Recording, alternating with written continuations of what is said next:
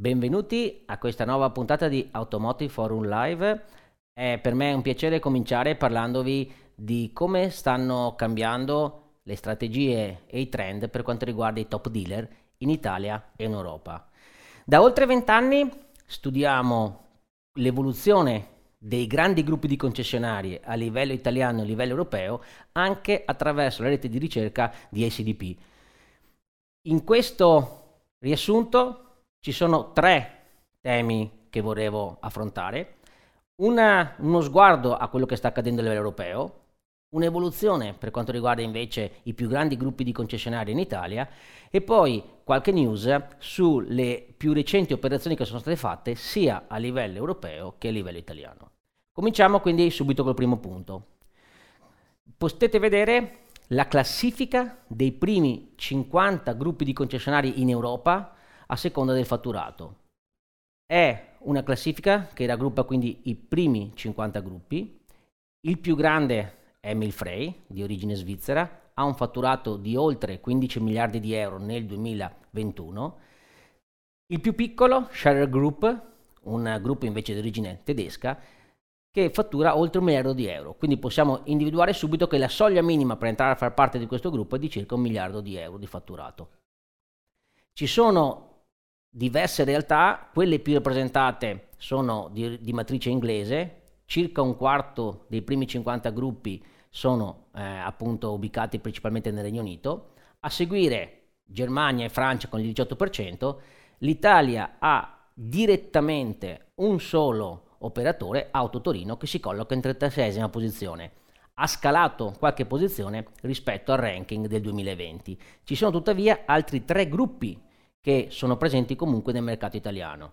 Penske, che poi figura al secondo posto di questa classifica, con un fatturato di oltre sette virgola sette miliardi di euro. Buy My Car, che ancora lo scorso anno ha completato l'acquisizione di B M W Milano. E poi Merbag, da diversi anni presente anch'essa a Milano per quanto riguarda il marchio Mercedes. Studiamo anche da molto tempo la quota di mercato nei principali mercati europei dei più grandi operatori, top dieci e top cinquanta, come potete vedere rispettivamente sulla sinistra e sulla destra.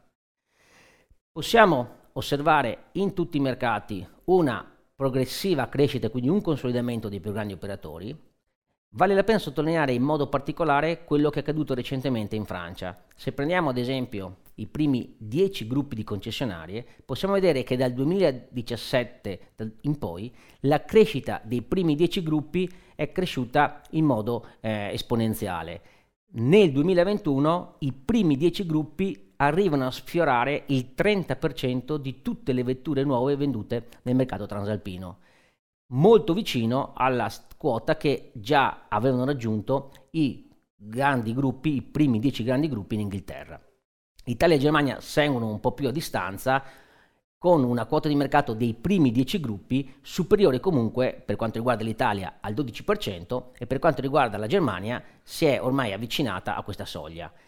Sulla destra possiamo invece vedere la quota di mercato dei primi cinquanta gruppi, sempre nei principali mercati europei.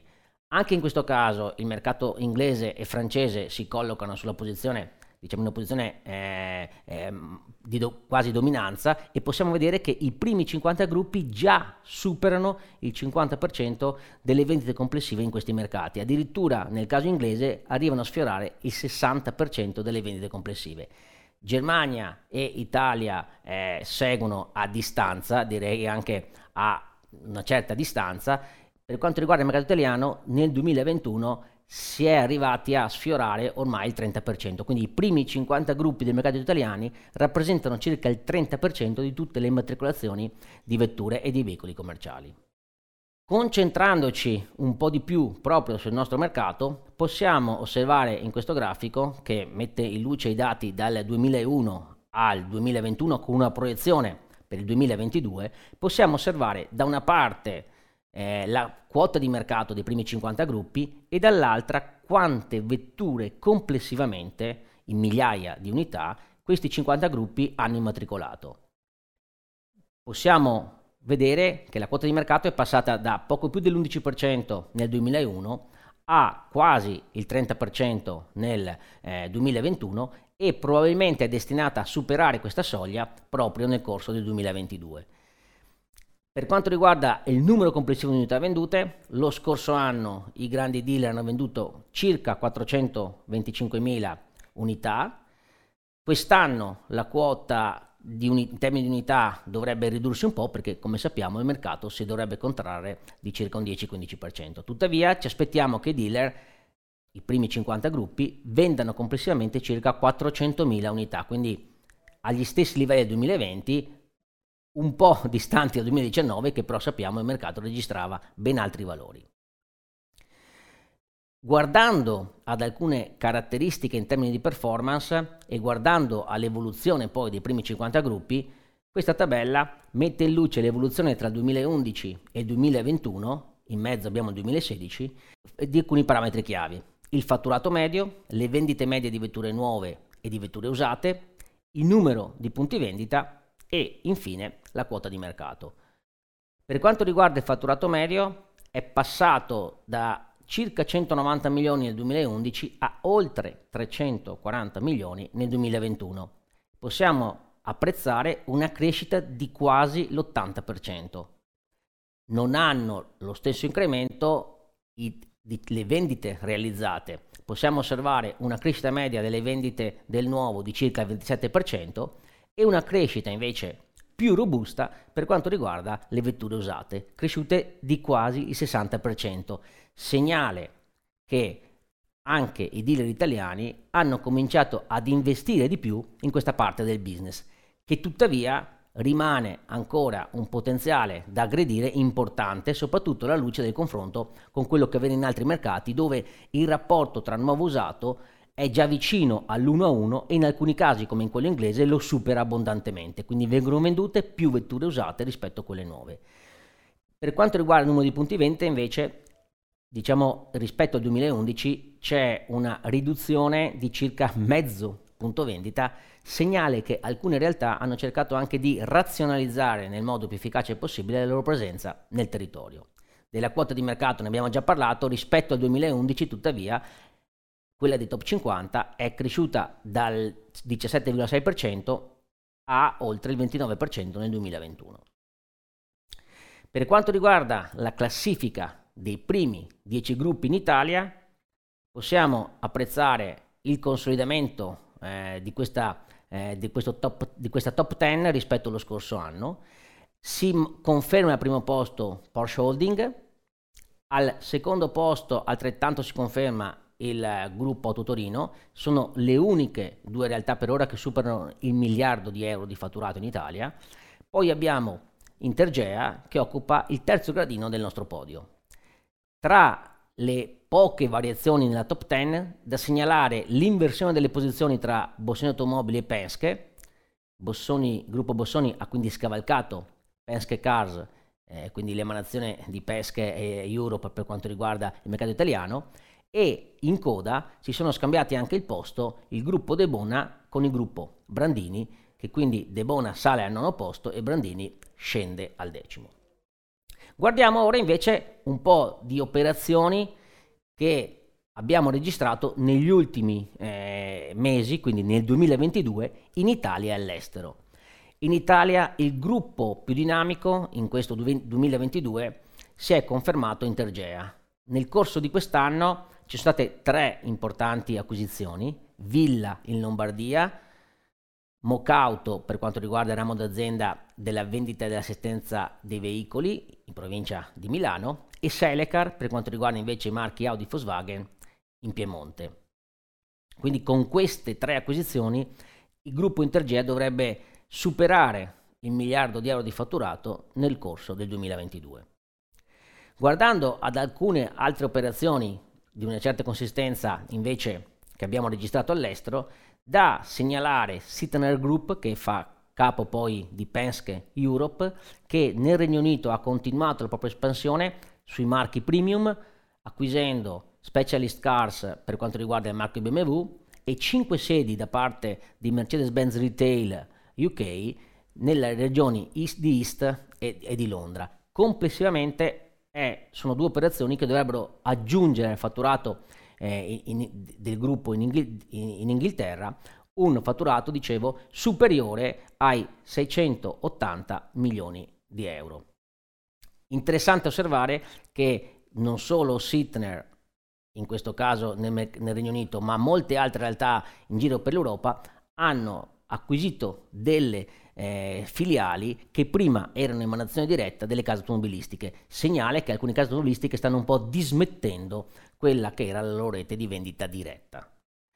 Altro gruppo che sta crescendo molto, qua parliamo di, una, di un gruppo che era di origine intanto svedese, eh, quattordicesimo nel ranking del duemilaventuno, nel corso del duemilaventidue ha allargato in modo importante la propria presenza geografica e anche ha, diciamo, investito costruendosi un portafoglio aggiuntivo di oltre un miliardo e trecento milioni attraverso acquisizioni in Svizzera, in Finlandia, nell'est Europa e anche in Belgio. Anche in questo caso possiamo osservare la necessità e la strategia volta proprio a allargare la presenza in chiave internazionale e in questo caso anche con un portafoglio di marchi piuttosto diversificato. Ultima operazione che vogliamo segnalare per quanto riguarda questo duemilaventidue riguarda Buy My Car, gruppo che, come abbiamo detto in precedenza, è presente anche nel mercato italiano. Nel corso di questi dieci mesi del duemilaventidue ha completato due operazioni, B M W, due sedi di B M W Retail in Germania e nove sedi di un gruppo medio-grande, Sodefi, in Francia, che dovrebbero portargli un fatturato aggiuntivo di quasi cinquecento milioni di euro nel corso di quest'anno, quindi dovrebbe consolidare ulteriormente la propria posizione nel, nel ranking europeo, probabilmente scavallando, anzi senza probabilmente, scavallando la ventesima del prossimo, nel prossimo ranking. Vogliamo anche segnalare una, un esempio di una riorganizzazione del modello di business eh, per quanto riguarda il Regno Unito. Constellation Automotive Group, già proprietario di tre aziende, Cinch, un operatore specializzato nelle vendite online, WeBuyAnyCar, un portale dove si acquistano eh, online le vetture usate eh, dei clienti privati, e poi B C A, il eh, famoso eh, operatore eh, di case d'aste per quanto riguarda la vendita dell'usato ma anche il ripristino. Questo gruppo ha deciso di entrare direttamente nell'ambito del retail con due importanti operazioni. Ha acquisito completamente il gruppo Marshall, uno dei principali gruppi del Regno Unito, investendo circa trecentosettanta milioni di euro, e dato che il gruppo era presente in borsa, questo ha significato un premio sulle, sul valore delle azioni pari a circa il quaranta per cento. Parliamo di un gruppo che nel duemilaventuno ha fatturato oltre tre virgola sette miliardi di, di, di euro e complessivamente ha venduto circa centoquindicimila unità tra nuovo e usato.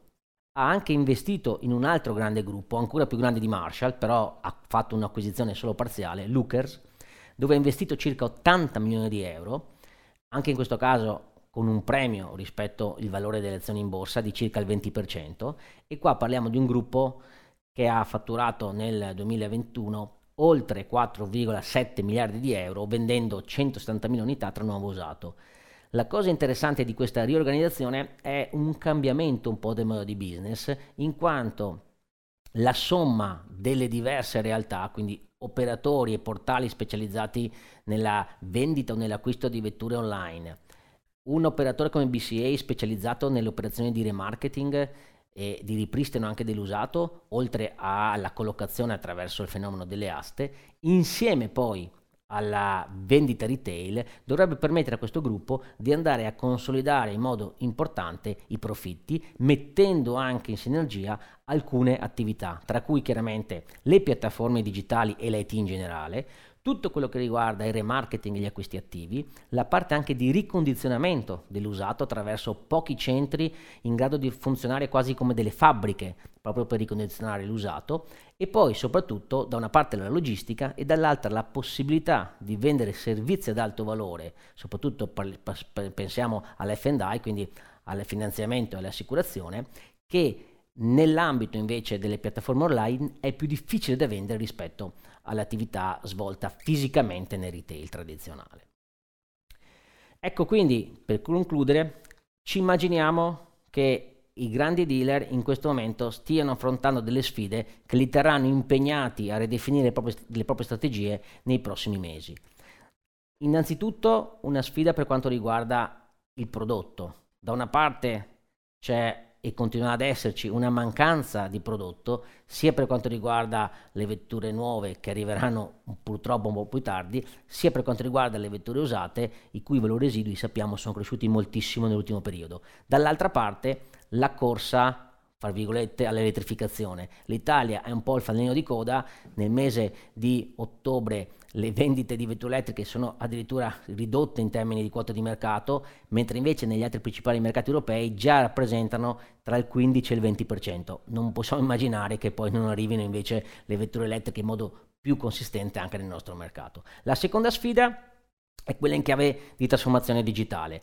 Qua le sfide sono due per i grandi dealer: da una parte eh, gestire efficacemente il canale online al cento per cento, quindi dare la possibilità al cliente di comprare completamente sulla piattaforma digitale una vettura nuova usata. In Italia solo sette grandi dealer tra i primi cinquanta offrono effettivamente questa opportunità, almeno nell'usato o almeno nel nuovo, e dall'altra parte offrire al cliente una reale esperienza omnichannel, quindi dando la possibilità al cliente di scegliere cosa fare offline e cosa fare online attraverso un percorso integrato.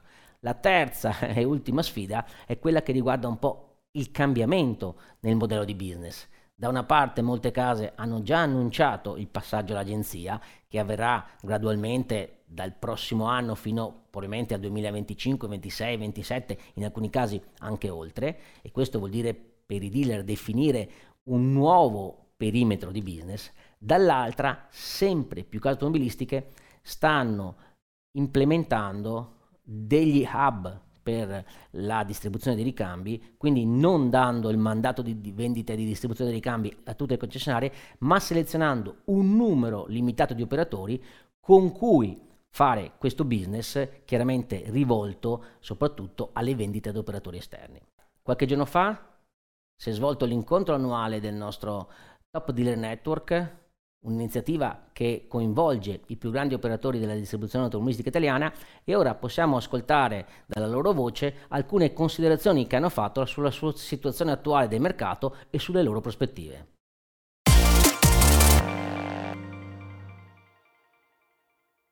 La prima cosa che mi viene eh, da dire oggi è che eh, ringrazio Intergea per aver riattivato dopo due anni il Top Dealer cinquanta, e quindi una gioia essere qui e tornare a pensare. E oggi c'è stato esploso il concetto di rivoluzione, quindi non una crisi ma una rivoluzione in piena regola. La rivoluzione induce sf- nuove sfide, ci siamo per affrontarla, sono nuovi modelli distributivi, sono nuove relazioni con i clienti, eh, non abbiamo nessun rimpianto per il passato, abbiamo tanta tanta voglia di futuro e eh, pensiamo di poter dire la nostra anche per il proseguo. Da questa giornata mi porto a casa che è il più bel mestiere del mondo, in quanto non c'è una certezza da nessuna parte, non sapremo che cosa distribuiremo in termini di alimentazione. Non sapremo se cambierà effettivamente il modello distributivo e in che modo cambierà. Comunque probabilmente tutte queste cose eh, atterreranno sul mercato con gradualità, perché solo attraverso la gradualità si può ottenere dei risultati. Come facente parte dei grandi gruppi sicuramente è un'ottima opportunità per crescere, perché la carenza di prodotto sta riducendo gli operatori indipendenti. Dobbiamo essere bravi formando le persone nel modo corretto e attraendo i talenti più bravi nel sviluppare la nostra attività, sia per ciò che riguarda le vetture nuove con i brand che rappresentiamo, ma in modo particolare sulle vetture usate, che rappresenteranno certamente il futuro nei prossimi anni. Ritengo comunque che le informazioni ricevute oggi, anche molte a livello europeo, possono essere utili a farti fare delle riflessioni e a, e a eh, condividere delle scelte strategiche di crescita, perché è un buon momento questo per poterlo fare. Stiamo attraversando un momento sicuramente di grandi sfide, lo sta attraversando il nostro settore, ma non solo, lo sta attraversando il mondo su vari aspetti, ma venendo, venendo a noi eh, dovremo indubbiamente eh, cercare di trovare appunto eh, le opportunità in questo momento di, di cambiamento, e opportunità che dobbiamo appunto cogliere eh, a, sostanzialmente soddisfacendo tutti gli attori che sono sul tavolo, quindi il consumatore, le case automobilistiche e ovviamente noi dealer, in modo tale da avere comunque, da creare e generare un sistema che eh, possa essere profittevole anche nel prossimo futuro. Bene, grazie al, a Intergea come sempre per questa giornata. L'intervento di Sebastiano Barisoni mi ha colpito molto particolarmente. Per il futuro ha detto cose solo giustissime, non lo sa nessuno. Eh, una cosa è però certa, che il cliente al centro non deve essere uno slogan, che è quello che ci sentiamo dire da, da tanti anni, ma è veramente così. E quindi eh, noi, il nostro gruppo ha oltre il novanta per cento di N P S su tutti i brand che rappresentiamo, anche, sul, anche sull'usato, tutte le best practices sono state messe in pista anche sull'usato, eh, siamo riusciti ad arrivare a uno a uno nel rapporto tra auto nuove e auto, e auto usate, e sempre di più sarà fornire, esattamente come ho sentito stamattina, consulenza al cliente. I numeri vanno bene, internet va bene, le lead da convertire vanno bene, ma se il nostro venditore non riesce ad essere consulenziale, abbiamo perso la partita, siamo sostituiti da un algoritmo, e quindi il futuro ci dirà se e quando questo, questo avverrà, ma sono convinto che sia centrale.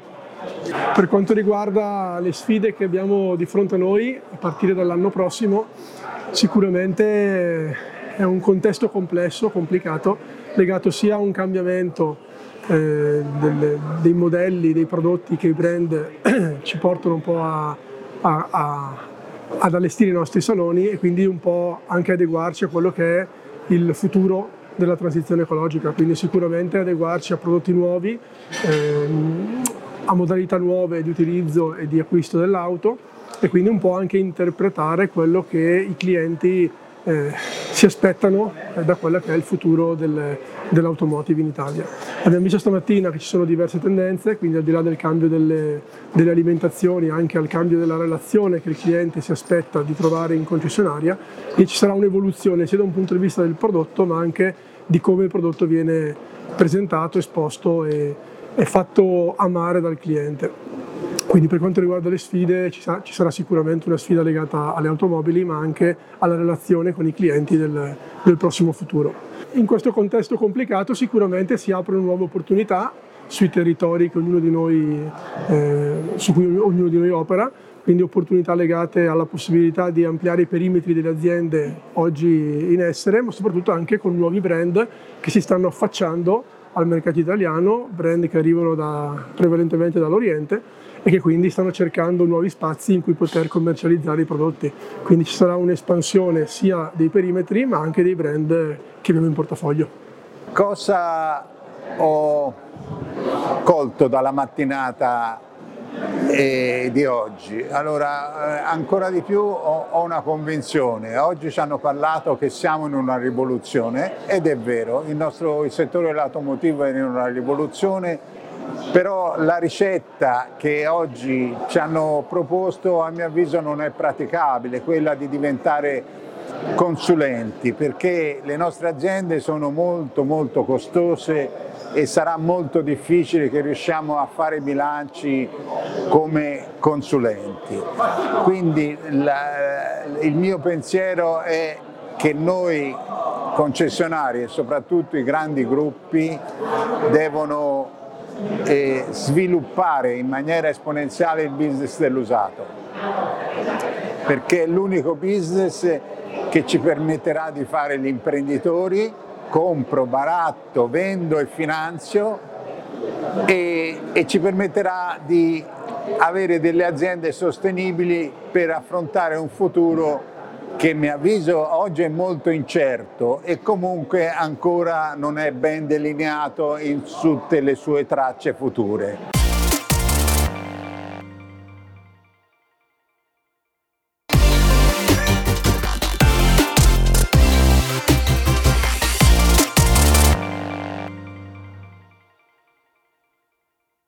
Buongiorno a tutti e benvenuti ad Automotive Forum Live duemilaventidue, l'appuntamento mensile in cui le voci di riferimento dell'industria automotive condividono il loro punto di vista e ci aiutano a delineare il futuro che ci attende.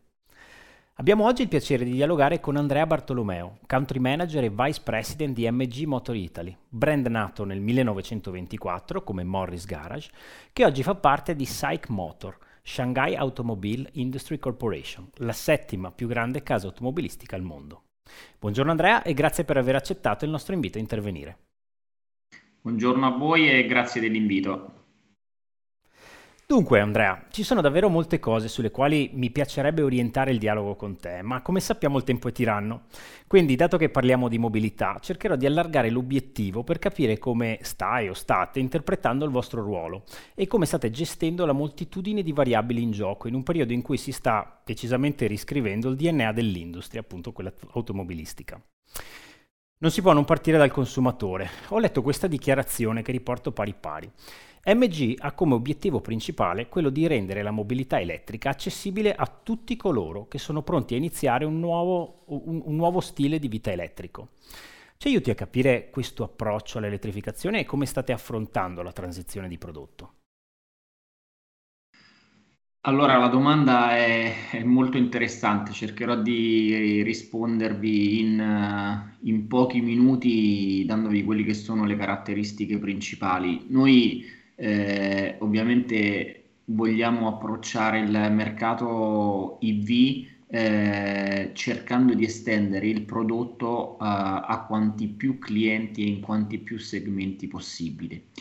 Eh, questo non è facile, anche perché adesso gli early adopter eh, sono finiti, eh, l'elettrico è già qualche anno che si sta, che si sta sviluppando, eh, rimane la fascia di clienti che prima di comprare un'auto ovviamente devono fare sempre un, eh, una, un check con il proprio portafoglio. Ecco, M G si propone di offrire a questi clienti una soluzione di mobilità green che possa rispondere a, a, a diverse esigenze, quella di avere un prodotto di ottima qualità che possa adattarsi ad esigenze sia cittadine che sia di viaggio e abbia un ottimo rapporto qualità-prezzo. Perché questo? Perché nel D N A di M G c'è sicuramente quello di essere un brand elettrico, elettrificato, ma nel D N A più profondo, che è quello della nostra casa madre, quindi nel D N A di S A I C c'è il, il D N A di essere un brand di, di volumi, non un brand di nicchia, e quindi eh, pensiamo di arrivare, stiamo arrivando al, arriveremo al, al totale eh, elettrico step by step, come Eh, conoscendo e capendo quelle che sono le esigenze di ogni mercato nel quale entriamo. Eh, io ovviamente rappresento il mercato italiano, il mercato italiano ha una penetrazione della parte full elettrica ad oggi ancora abbastanza limitata e, e così anche come il, il plug-in. Elettrico più, più plug-in siamo meno del dieci per cento del mercato, ma noi vogliamo aumentare, vogliamo aumentare in termini di volumi, motivo per il quale M G ha, ha deciso di in, importare in Italia anche delle car line eh, di matrice endotermica in maniera tale di aumentare i volumi, eh, così che diffonderemo, vogliamo diffondere sempre di più il brand M G e poi nel momento della successiva sostituzione avremo dimostrato che è un brand solido, ben fatto e potremo vendere a tutti i nostri clienti endotermici anche vetture elettriche. Grazie, chiarissimo.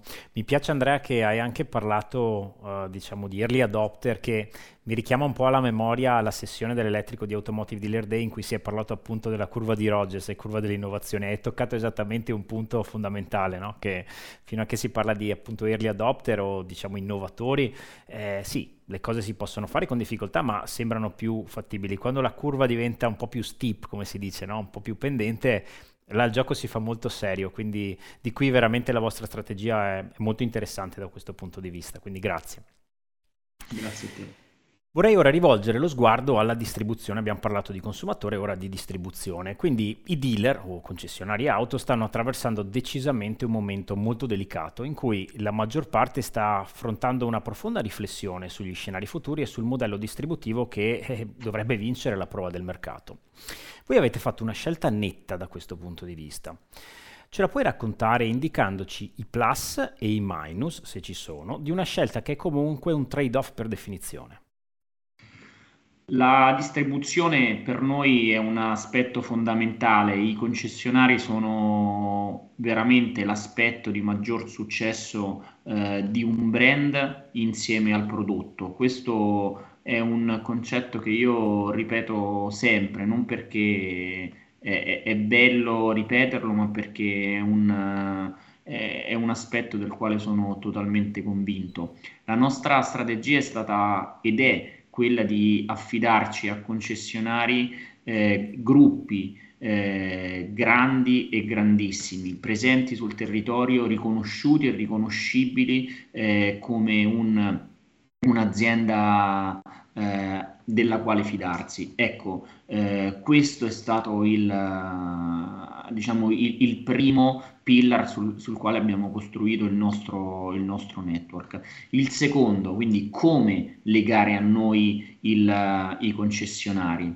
Eh, nella rivoluzione di cui si parlava prima, nel fermento del mercato dell'automotive, eh, oltre alla parte più ingegneristica, quindi il passaggio da un mercato endotermico ad una Eh, ad una eh, mobilità più, più green, in questo momento si parla anche di tipologie di contratti, dal contratto di eh, agenzia, del quale si parla tanto e tanti costruttori eh, si stanno spostando, al classico contratto di mandato. Eh, ecco, eh, M G ha scelto di eh, legare a sé i propri concessionari con un contratto classico di, di mandato. Perché? Perché secondo il nostro punto di vista eh, innanzitutto dà eh, affidabilità, fiducia al concessionario di, un, di, di una relazione di lungo termine, e questo per noi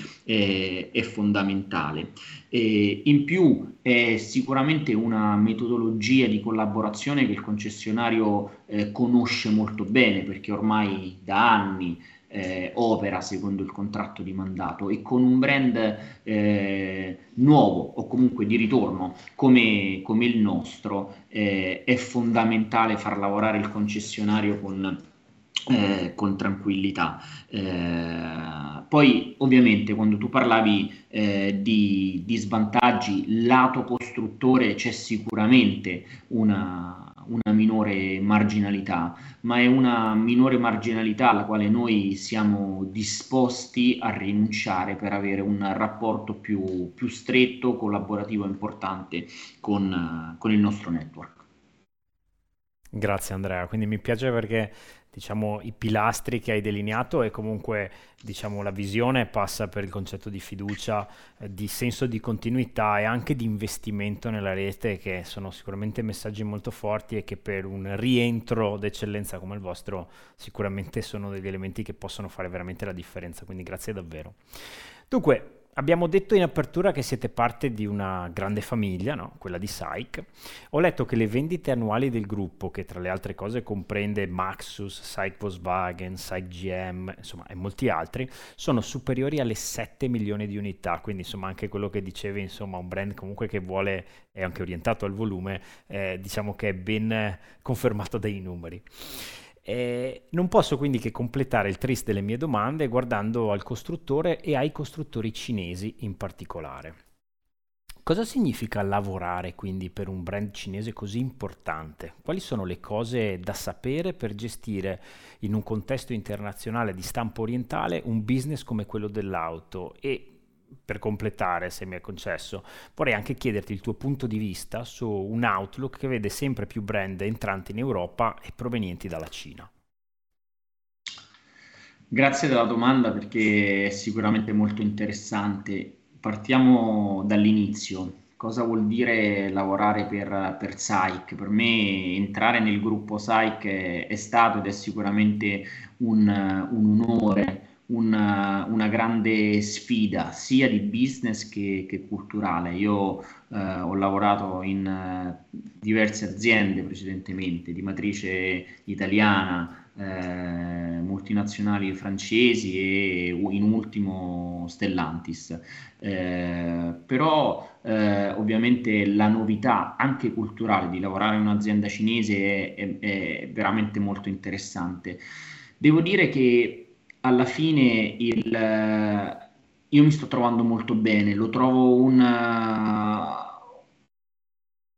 meno difficile di come potessi pensare all'inizio. In realtà eh, cinesi e italiani abbiamo una grande caratteristica in comune, quella della flessibilità. Eh, in un momento di grande trasformazione credo che la flessibilità sia la caratteristica principale che permetta di affrontare eh, le sfide. In più siamo entrambi, eh, sia italiani che cinesi, dei grandi, dei grandi lavoratori eh, e integriamo le proprie caratteristiche, da una parte più strutturati, da un'altra parte più creativi, e devo dire che eh, anche lì, quando io definisco il team di M G Italia un dream team, è proprio perché è la verità. Tra uh, eh, local, quindi persone italiane, e expat ci integriamo, ci integriamo perfettamente, con Il, ovviamente la matrice comune che è quella di far crescere il, il brand M G. Eh, per, quanto, per quanto riguarda, diciamo, la seconda parte la, della domanda, il, eh, l'arrivo dei brand, dei brand cinesi in Europa, in Italia, per me è, è sicuramente l'ampliamento di un'opportunità, eh, l'aumento della competitività e l'offerta di, eh, di vetture sempre più, sempre più interessanti. Ormai eh, le vetture, dire che una vettura è cinese non è più utilizzato in termini dispregiativi come lo era qualche anno fa, ma anzi, soprattutto sulla parte I V, le vetture cinesi sono ben riconosciute come vetture di alta qualità e in molti casi eh, anche con una qualità superiore a brand eh, anche più blasonati eh, europei. La sfida, secondo il mio punto di vista, è soprattutto per il posizionamento. Tanti, i tanti brand che stanno arrivando nel nostro mercato con una gamma prodotti molto interessante, molto bella, eh, a, diciamo, scontano il, il fatto di non avere un, un brand riconosciuto con un awareness molto forte. Ecco, quello sicuramente, per affermarsi nel mercato, per raggiungere delle quote di mercato importanti, eh, bisogna a, affermare il brand, e questo eh, non è una, una sfida che si vince in un giorno, soprattutto se poi il brand vogliamo posizionarlo come un brand, eh, un brand premium. In questo devo dire che M G, rispetto a tutti gli altri brand, ha il vantaggio di essere un brand con una grande storia che tra poco più di un anno eh, sarà più che centenaria, e quindi avere una, un awareness eh, sicuramente molto importante. Molto interessante davvero, grazie, grazie Andrea veramente per aver condiviso con noi Eh, queste visioni, questi stimoli e questi insight, poi anche dal tuo punto di vista un po' privilegiato all'interno di questa realtà enorme e che ovviamente è un, è un player di, di, di assoluto primo piano nel panorama mondiale, quindi un vero privilegio, grazie mille. Quindi abbiamo parlato di consumatore, di distribuzione, di costruttori internazionali, eh, ne avremo da parlare ancora parecchio, diciamo che abbiamo appena scalfito la superficie. A questo punto ti vorrei strappare la promessa che tornerai da noi per affrontare ulteriori temi e l'evoluzione di quelli qui discussi oggi. Certo, assolutamente sì, molto volentieri, fa sempre piacere, diciamo, eh, chiacchierare del, dell'automotive e condividere quelli che sono i punti di vista nostri e, del, e degli altri su un settore sempre in, in, in grande evoluzione. Grazie Andrea, un saluto a tutti e buon lavoro. Grazie a voi di nuovo.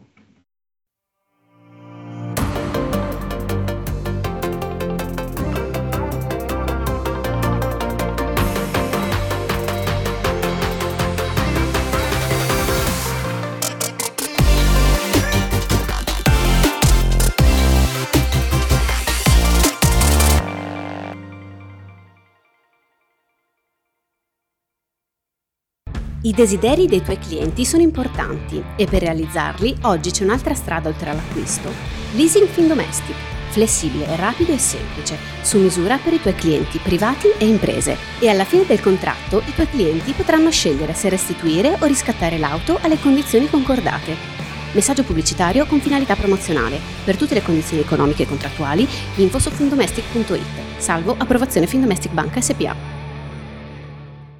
Le assicurazioni di garanzia offrono a voi e ai vostri clienti una sicurezza finanziaria. Con quasi cinquanta anni di esperienza sul mercato, Car Guarantee è uno dei maggiori specialisti in fatto di garanzie in Europa. Escargo, la frontiera della logistica moderna.